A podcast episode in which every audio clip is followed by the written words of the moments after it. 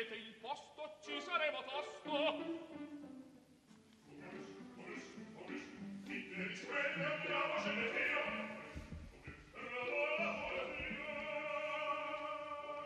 Momus, il caffè dell'opera.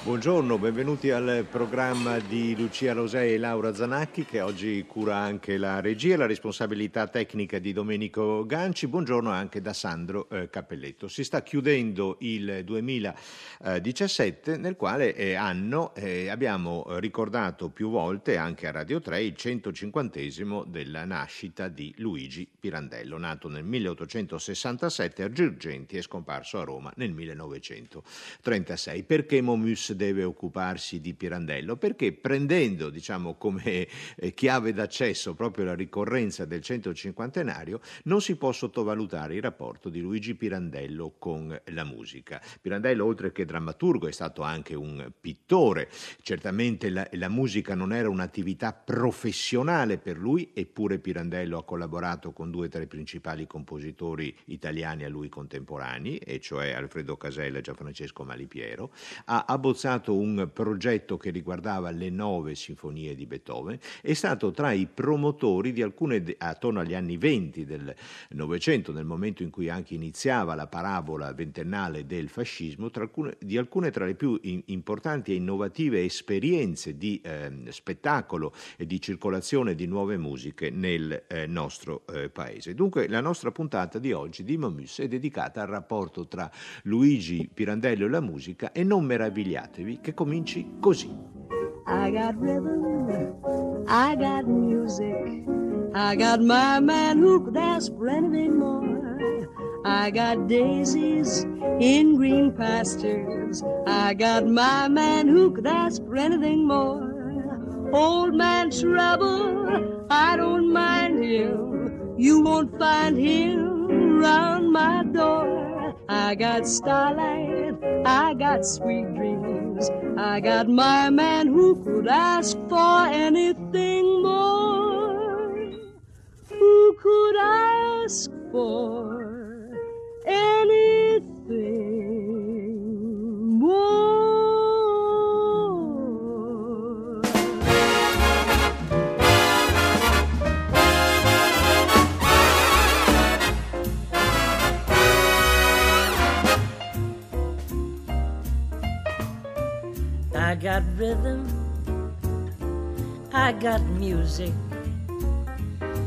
got my man who could ask for anything more.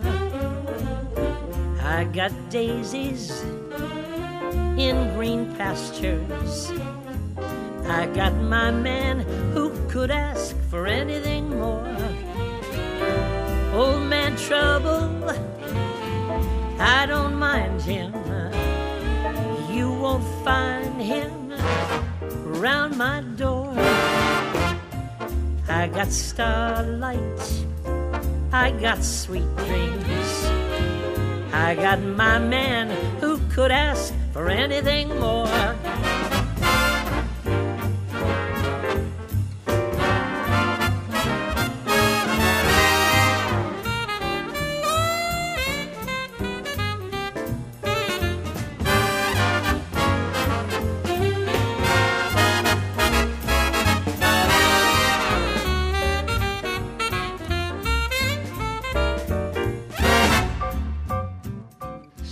Nell'interpretazione dell'orchestra diretta da Count Basie con Rosemary Clooney abbiamo ascoltato i Got Rhythm di George Gershwin. Perché iniziare una puntata dedicata al rapporto tra Pirandello e la musica con un ascolto di Gershwin? Lo chiediamo a Daniele, Daniela Gangale, buongiorno, grazie buongiorno. di essere con noi. Daniela Gangale, dottore di ricerca in studi interdisciplinari in letteratura, estetica, arti e spettacolo all'Università di Siena, dopo un'esperienza all'Università di Firenze, diplomata in pianoforte Forte è autrice di due importanti saggi su un aspetto, come abbiamo ricordato, troppo trascurato dell'attività di Pirandello, il suo rapporto con la musica. Dunque, perché questa scelta iniziale, Daniela Gangale?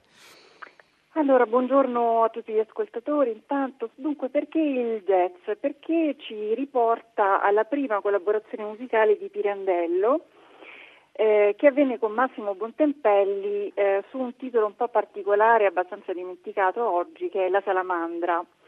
Eh, la salamandra era un sogno mimico, quindi mh, Pirandello aveva scritto più che altro un canovaccio, eh, ambientato in uno scenario diciamo piuttosto chic, un po' diremmo da telefoni bianchi, ecco, per avere un riferimento cinematografico.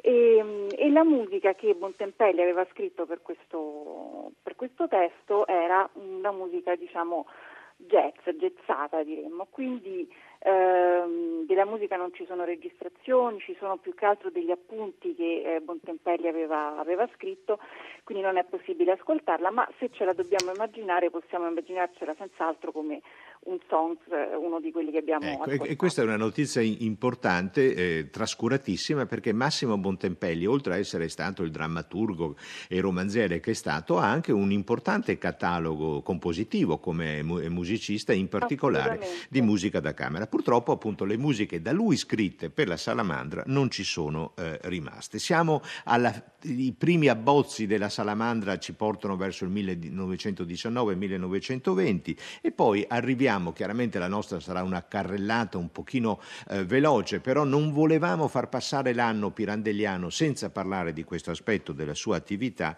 Arriviamo il, al 6 ottobre del 1924 quando viene fondato a Roma il Teatro d'Arte di Roma, che è un luogo eh, attraverso il quale si creano le condizioni per ascoltare quello che sta accadendo accadendo in Europa, nella, in quegli anni meravigliosi della musica europea. E proprio a Roma, in quel periodo, eh, il pubblico italiano ha la possibilità di ascoltare la prima esecuzione dell'Histoire du Soldat di eh, Igor Stravinsky. Ascoltiamo insieme eh, la, il momento indimenticabile e conclusivo di questo lavoro di eh, Stravinsky, e cioè la Marcia trionfale del diavolo.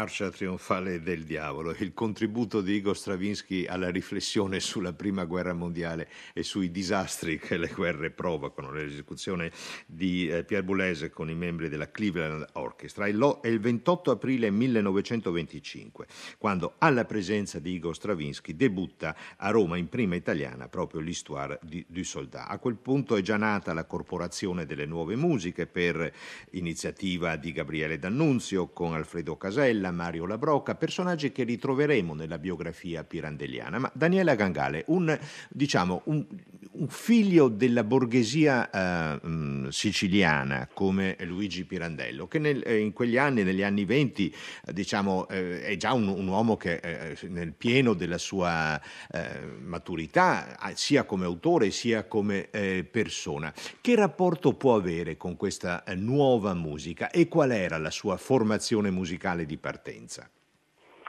Ma eh, Pirandello aveva una formazione musicale che era quella che avevano tutte le persone diciamo, di buona famiglia eh, nate nella seconda metà dell'Ottocento, perché chiaramente noi pensiamo a Pirandello sempre come un grande del Novecento, ma dimentichiamo che era nato nel 1867 e eh, quindi lui era un uomo dell'Ottocento e ehm... prima, del, prima, del, debutto di Aida diciamo. Eh, quattro anni prima del debutto di Aida.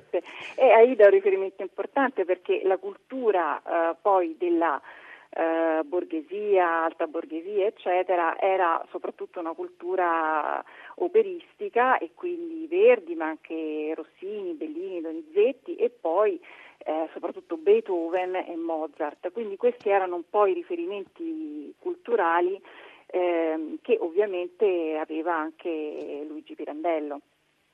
Oh, in quegli anni, eh, e quindi qual è stata la sua reazione di fronte all'irruzione, fra un attimo ascolteremo un momento del Pierrot Lunaire di Arnold Schoenberg, di fronte a, a, a Stravinsky e eh, a Schoenberg che irrompono nella scena musicale italiana negli anni venti, no? sempre eh, attraverso il, la corporazione delle nuove musiche alla quale Pirandello ha dato il, il, il suo assenso, alla quale eh, tutta la, ha speso anche parte della sua autorevolezza. Come ha reagito? Reagito eh, di, di, fronte appunto alla musica di Stravinsky e alla musica di Schoenberg. A mio avviso forse lo ha più interessato l'allucinazione schoenbergiana piuttosto che la forza ritmica stravinskiana. Ma Pirandello era un uomo molto aperto alle novità e eh, lui stesso nel teatro è stato un grandissimo innovatore. Quindi eh, lui guardava con grande curiosità tutto ciò che, eh, che, era nuovo e ovviamente di qualità. Per cui sì, sono d'accordo sulla sua fascinazione rispetto a questi, a questi autori che lei cita. Eh, non abbiamo fonti di prima mano che ci dicono delle opinioni eh, precise sui singoli eh, compositori, anche perché Pirandello era una persona molto seria, amava la musica ma non si sentiva competente, quindi non scendeva nel dettaglio, però il fatto che la Corporazione delle Nuove Musiche fosse associata nell'atto costitutivo del teatro d'arte, come eh, è restato appunto nel, negli atti, significa che eh, Pirandello teneva molto che nel progetto di Teatro Nuovo fosse inserita anche la musica nuova. Eh, leggo, nuova... Eh, sto leggendo un sì. suo saggio, Daniela Gangale, proprio dall'articolo 1 dello Statuto del Teatro d'Arte di Roma, dice che costituita in Roma una società anonima sotto la denominazione Teatro d'Arte di Roma, con lo scopo di attuare e svolgere il seguente programma ideato da Luigi Pirandello. Punto 1 gestione di un teatro sociale in Roma. E qui è, quell'aggettivo sociale è importante, è significativo. Due, gestione di una propria compagnia drammatica per rappresentazioni in Italia e all'estero. E tre, e dal mio punto di vista è il, punto, è il momento più sorprendente, associata gestione della corporazione, qui si sente che è arrivato il fascismo, delle nuove musiche che un grande intellettuale, un uomo di punta della cultura letteraria e teatrale italiana metta al punto 3 eh, una attenzione per le nuove musiche è, è un episodio rarissimo nella storia italiana in cui molto spesso i letterati, gli scrittori, i drammaturghi hanno considerato con distacco, al massimo con benevolenza, la musica e soprattutto la nuova musica. Allora, la nuova musica arriva grazie ad Alfredo Casella che organizza la celebre tournée italiana del Pierrot Lunaire di Schember nel, eh, tra il 24 e 25 eh, e lì eh, Giacomo Puccini, ormai arrivato purtroppo alla fine della sua vita, prese la macchina e andò a Firenze per sentire l'esecuzione nella Sala Bianca di Palazzo Pitti del Pierrot Lunaire.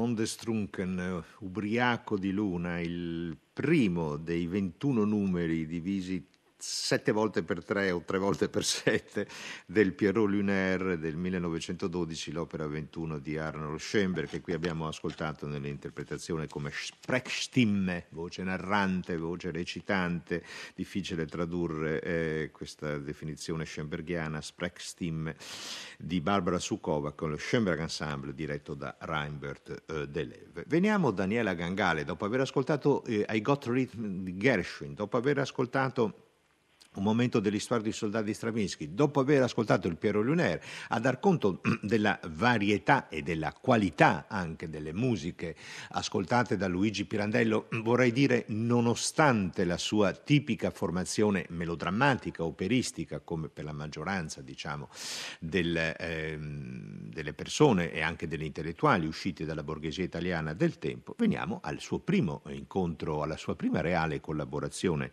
eh, musicale, e cioè con con Alfredo Casella e la nascita della Giara perché Pirandello accetta la proposta di Casella di trasformare la sua eh, Giara, ricordo semplicemente eh, la vicenda del, di questo atto unico eh, meraviglioso che nasce prima in, eh, in, lingua siciliana e poi conosce una sua versione italiana, Don Lolò Zirafa, Zidì Malicasi, il Conciabrocche, eh, c'è una questione di quattrini, lui deve riparare la brocca eh, che si è appena rotta, la ripara con un suo mastice, però il proprietario vuole anche che metta mette i punti, allora lui si infila, Sidi Malicasi si infila dentro la brocca, la, la giara, la ripara, ma non riesce più a uscire e da lì comincia una meravigliosa storia finché vince il Conciabrocche. Come è avvenuto l'incontro con Casella? Sì, diciamo che eh, la commissione di questo lavoro era stata fatta da Rolf De Marais che ehm, era il fondatore dei Ballet Suédoise, una sorta di rivali dei Ballet Russes. I balletti svedesi, sì. Esatto, sì. Ehm, questo Rolf De Marais voleva un balletto italiano perché non era stato ancora trattato questo, questo aspetto nemmeno dai Ballet Russe e quindi ehm, eh, fu Mario Labroca a eh, proporre la giara eh, di Pirandello. A quel punto eh, Rost De Maria contattò direttamente Pirandello, Pirandello accettò perché questa idea probabilmente lo stuzzicava, lo divertiva e ehm, a quanto pare ehm, insieme a Giorgio De Chirico e Alfredo Casella mh, Pirandello fece un viaggio in Sicilia un po' per, eh, perché i tre si potessero ispirare eh, ai luoghi dove la Giara era ambientata e quindi questa è un po' la storia. E com'è stato il rapporto Pirandello-Casella? Ma eh, il rapporto Pirandello-Casella è un po' come eh, un po il rapporto tra Pirandello e tutti i musicisti, nel senso che non è un rapporto invadente o invasivo. Esatto, lui lascia abbastanza fare, no? Sì, assolutamente, assolutamente, perché questo è un tratto della sua personalità che è profondamente rispettosa dell'arte sì. propria e degli altri. Ecco, Quindi... come esempio contrario potrei citare Italo Calvino nella sua importante collaborazione con Luciano Berio, che invece fu molto più tormentata dal punto di vista di Calvino. Cioè Calvino non si rassegnava ad accettare l'idea che una volta scritto il libretto e affidato a un compositore, beh, non ti appartiene più, appartiene a lui, certo. che il libretto è soltanto, diciamo, è un, un esempio di scrittura servile in funzione della musica. Invece l'atteggiamento di Pirandello mi pare molto saggio. Vuoi mettere in musica una cosa che ho scritto io, è tua, fai quello che credi. Adesso ascoltiamo il preludio della Giara e poi questo atteggiamento arriverà alle sue estreme conseguenze con forse la più importante collaborazione tra Pirandello e musicista, e cioè la favola del figlio cambiato di Gianfrancesco Malipiero. Ma andiamo con ordine, siamo nel 1924, nasce questa eh, coreografia, questa musica per la danza di Alfredo Casella ispirata alla Giara di Luigi Pirandello.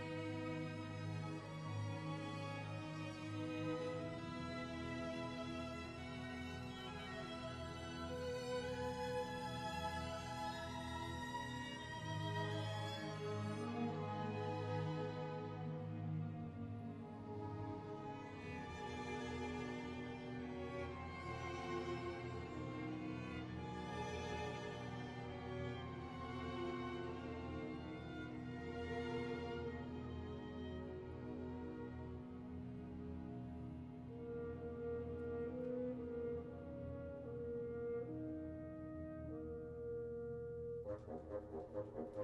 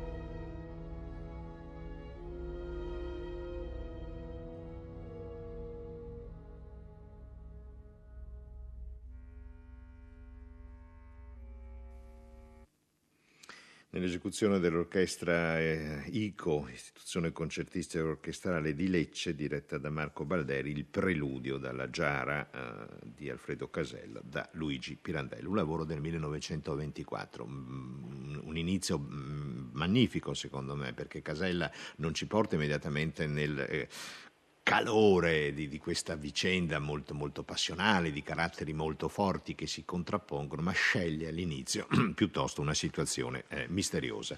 Ma Daniela Gangale, veniamo al, eh, diciamo, eh, alla favola del figlio cambiato. Qui c'è una bellissima intuizione di un critico, un importante critico italiano del tempo, Giannotto Bastianelli, che dice guardate che l'ottava canzone di Malipiero è Pirandello in musica e dunque sembra invitare i due artisti ad una collaborazione. E qui siamo a una collaborazione molto importante perché l'opera avrà un debutto eh, in Germania, avrà un debutto all'Opera di Roma, in prima italiana, presente Mussolini, che non apprezzerà anzi pare che abbia detto se fossi stato in loggione e non nel palco reale avrei scagliato delle sedie contro questa eh, rappresentazione. E, insomma, ne nasce un caso eh, molto importante, ma eh, andiamo con ordine. Voglio leggere soltanto l'inizio della favola del figlio cambiato. Si apre il sipario, appare la madre. Se volete ascoltare questa favola nuova, credete a questa mia veste di povera donna,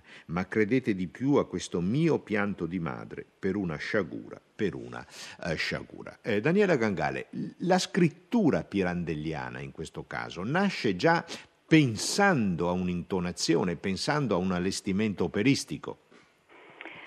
Eh, dunque, mh, mm, direi di no in senso stretto, direi di sì in senso lato. Mm. Dunque, Pirandello più volte ehm, scrive che le sue opere nascono da delle grandi immagini, delle potentissime immagini che gli sorgono dentro.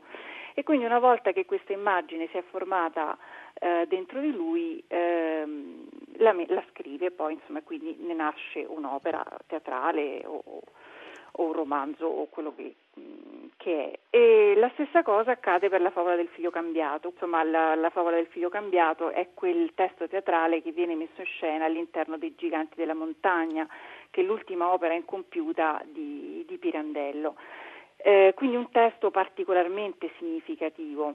Dunque, quindi, quindi direi che il testo che Pirandello scrive è più che altro un canovaccio quindi pensandolo non come un testo teatrale da essere rappresentato sulla scena, ma da essere musicato, Pirandello più che altro ha eh, l'intento di materializzare questa immagine che si è formata dentro di lui, lasciando tutto il resto a Malipiero.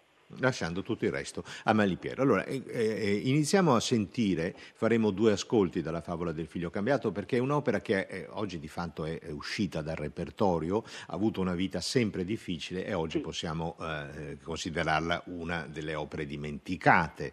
Eh, dubito che nei prossimi anni un teatro italiano eh, lo, lo, riprenda, ma forse ne varrebbe anche la, la pena proprio per riflettere su, sul, sul clamore immenso che suscitò scritto eh, quest'opera e che mh, ehm, molto influì anche su una certa malinconia e tristezza pirandelliana perché eh, lui non accettò questo insuccesso. Siamo nel, verso gli anni finali della sua vita, Pirandello muore nel 1936, ricordo che il premio Nobel gli viene assegnato nel 1934, ma sentiamo proprio l'inizio della favola del figlio cambiato.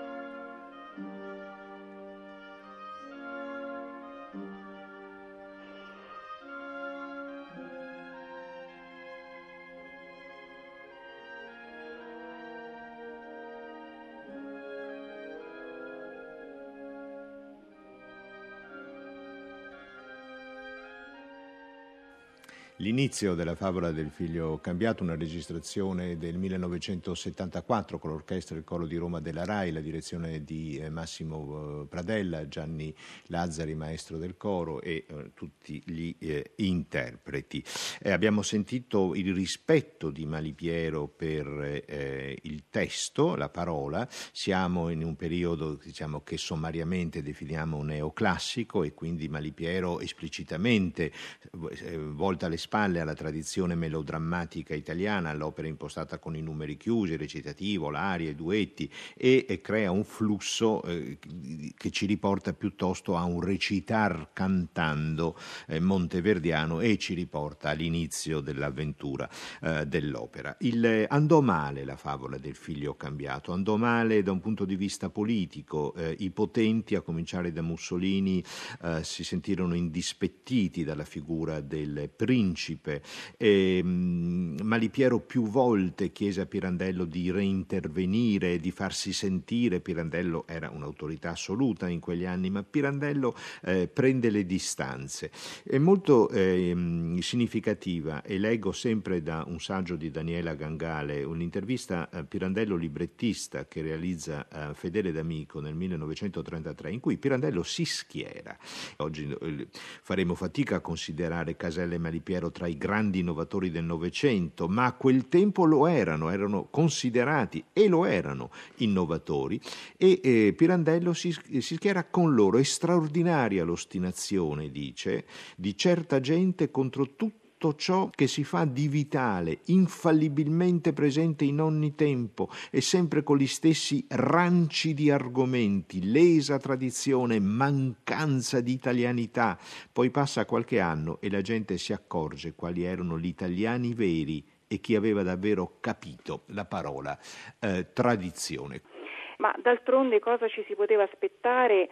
Ehm, in pieno regime eh, per un'opera che pre- ridicolizza il potere. Ridicolizza eh, il potere, esattamente. in pratica dice che il potere è mera apparenza e può essere esercitato anche da persone indegne.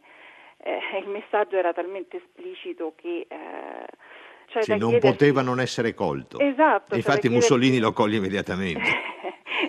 e di fatto vieta, eh, sono, mm, c'è una numerosa, eh, nutrita corrispondenza, abbiamo molti documenti, lui dice nulla di personale contro Pirandello e Malipiero, ma questa volta no. E, fatto, esatto. e, e, l'opera viene eh, proibita, di fatto proibita. È uno dei clamorosi casi di censura rispetto a due artisti che in altre occasioni erano invece considerati rappresentativi del regime. E Pirandello arriverà a dire che Malipiero è il maggior musicista italiano vivente. Daniela Gangale, avviciniamoci alla conclusione del Momus di oggi, dedicato al rapporto tra Luigi Pirandello e la musica, e veniamo al suo grande progetto eh, beethoveniano, una cinemelografia. Lui ne parla in alcune lettere a Marta Abba. Preparando questa um, trasmissione e eh, leggendo assieme a lei, Daniela Gangale, alcune di queste lettere, beh, ehm, lei mi ha suggerito che per certi aspetti nei confronti di Marta Abba possiamo definire Pirandello uno stalker.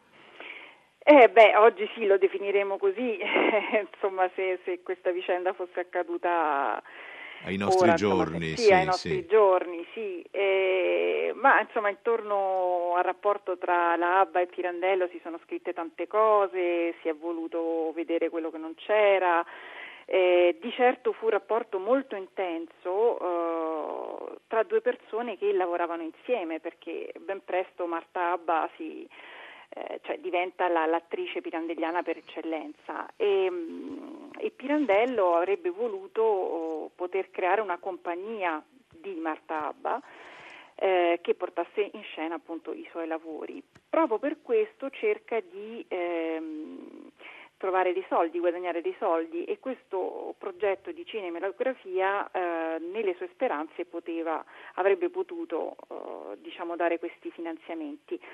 Eh, in realtà poi non andò così, ma di che cosa si trattava? Forse oggi ehm, potremmo, eh, potremmo, definire questa cinematografia eh, i video, i videoclip mm. banalmente, quindi eh, diciamo, inventare e realizzare delle immagini cinematografiche su una musica già esistente.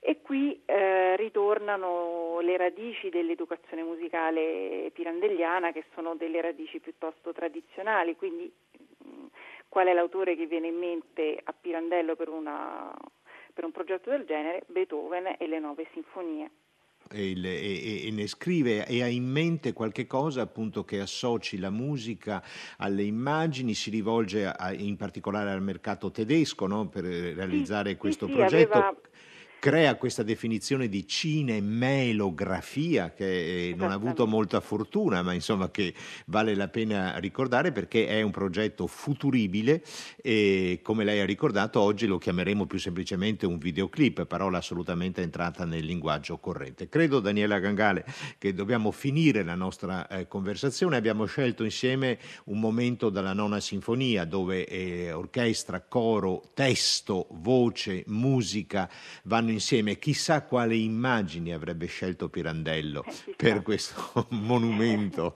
della, della musica e, e, va bene, il desiderio è restato, eh, è restato a questo livello, non si è concretizzato in atto, in realizzazione artistica. Grazie mille a Daniele Cangale di essere stata con noi per questa puntata di eh, Momus. A risentirci, buongiorno. Grazie a voi, grazie a voi.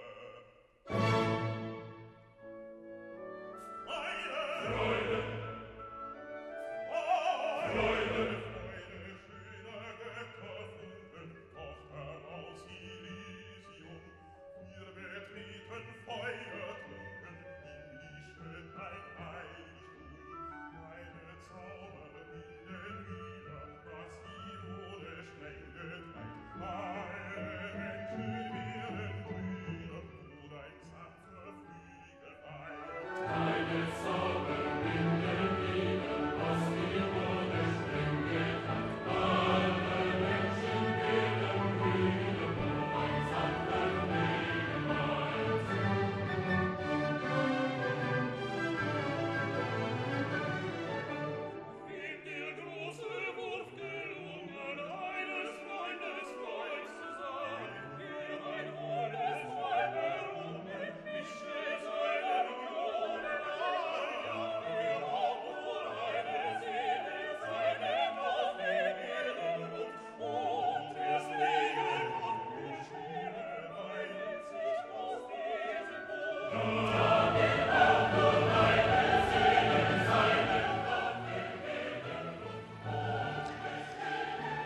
L'inno alla gioia o Freunde, Nick Disetone o eh, amici, non questi eh, toni, il più grande atto d'amore per l'umanità pensato da un musicista come Luigi Dalla Piccola definì la nona sinfonia di Beethoven e in particolare il suo movimento finale che abbiamo ascoltato nell'esecuzione di eh, Claudio Abbado con i Berliner Philharmoniche e il coro della radio svedese, il coro che Abbado prediligeva tra tutti. Bene, siamo in conclusione di Momus, abbiamo dedicato oggi la puntata rapporto tra Pirandello e la musica, qualche secondo e ci accomodiamo di là, in sala da concerto.